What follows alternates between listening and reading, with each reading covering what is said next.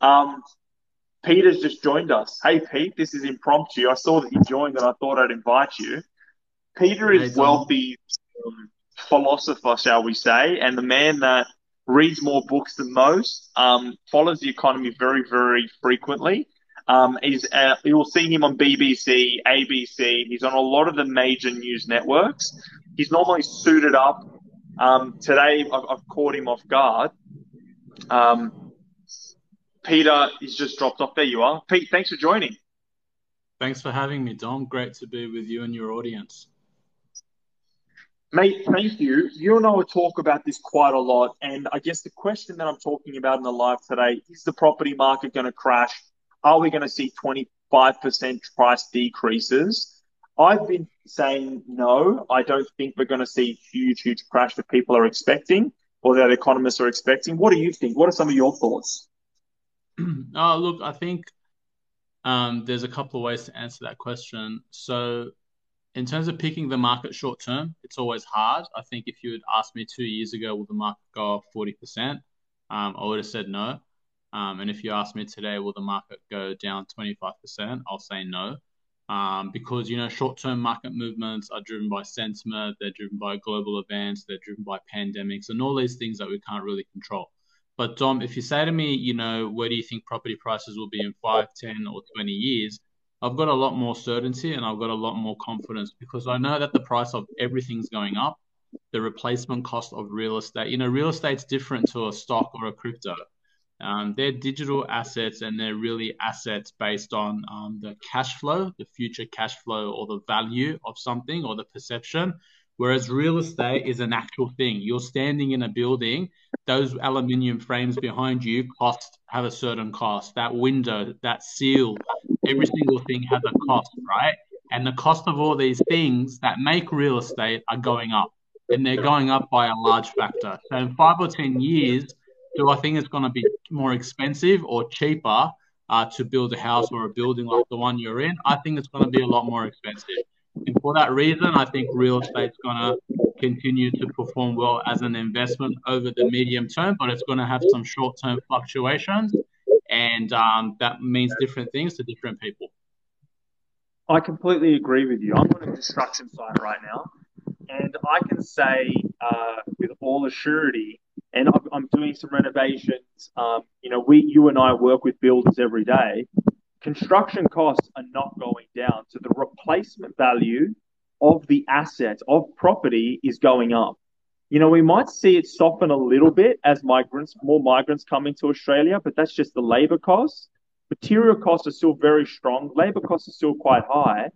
And, you know, as you're saying, it costs so much for you to replace what's currently there. So there is a minimum, really, that properties can sell for without it being, um, you know, unfeasible. Now, the costs, the cost of buying real estate is getting more expensive because of interest rates. And you and I talk about this quite a lot. The fact that basically we're coming out of a not normal environment. We're coming out of very, very low rates into maybe more normal, more cyclically normal um, interest rate environment. And it feels a little absurd for the property market to drop 25% as a result of that. I don't see it. Maybe parts of the market. But what do you think about interest rates and the fact they're moving to a more normal rate? And where do you see them sort of stopping up or slowing down? Uh, I think it's a, the best analogy I can paint is like a patient who's gone to hospital and been fed morphine. Uh, the global economy was like a sick patient, uh, went to hospital and it got drugged up. And, you know, when you get drugged up um, at hospital on morphine, you start to hallucinate. And the world is very different to when you wake up, get taken off those drugs, have to go to rehabilitation, whether, you know, it's your body that's injured or your limbs that have been hurt and now there's a little bit of pain to go back to normal. And that's what's happening. We're going back to normal. We're going back to an environment where, for a country like Australia, it doesn't make sense for the cash rate to be 0.1%. Yeah, that's just crazy. So we're going back to uh, cash rates that uh, we've experienced before.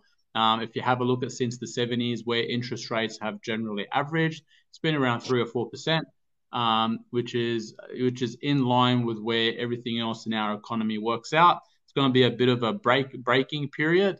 Um, you know, some things are going to break, some things are going to be fixed, but we're going back to normal, Dom, just like every other facet of our life.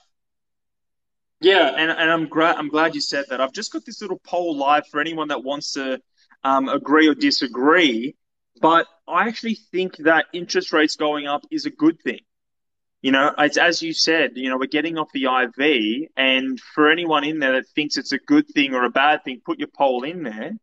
But I think that, you know, I think interest rates going up is actually a good thing. It's stabilizing things. It's taking a lot of the frivolous spending out of the economy. It's causing people to be a bit more um, sensible with the decisions that they're making. You know, um, the buyers that were in the market or the sellers that were in the market for the past six months were people that were just looking to get crazy prices because people were there to pay the crazy prices because it was 2% interest rates.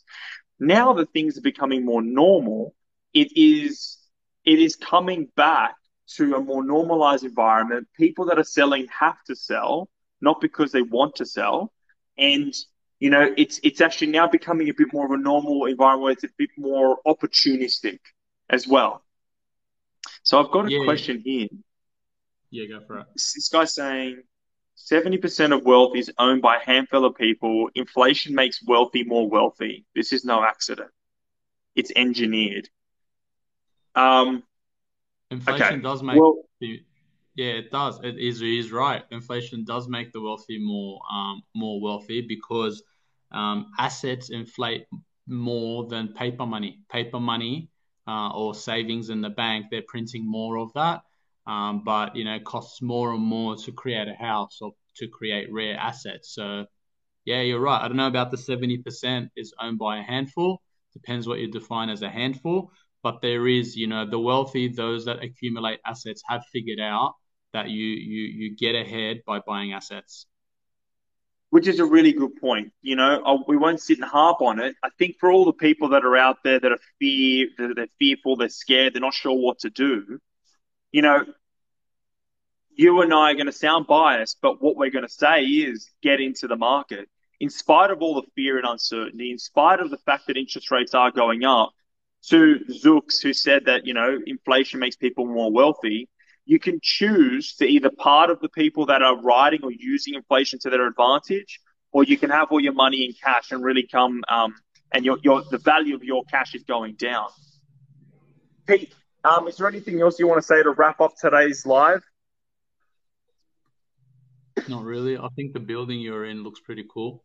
Um, looks pretty interesting. Yeah. But other than that, I think we've said what's what are the most important things, which is think about the long term, think about the value of the paper money that you're holding, and just have a look around and ask yourself: Are things getting more expensive or less expensive? What does that mean for um, assets like real estate in the long term?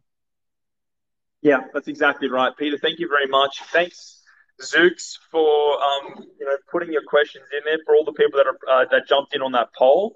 It looks like the vast majority of you think that it is actually a good thing that rates are going up. We appreciate your time. If you've got no more questions, we'll kick on with the day.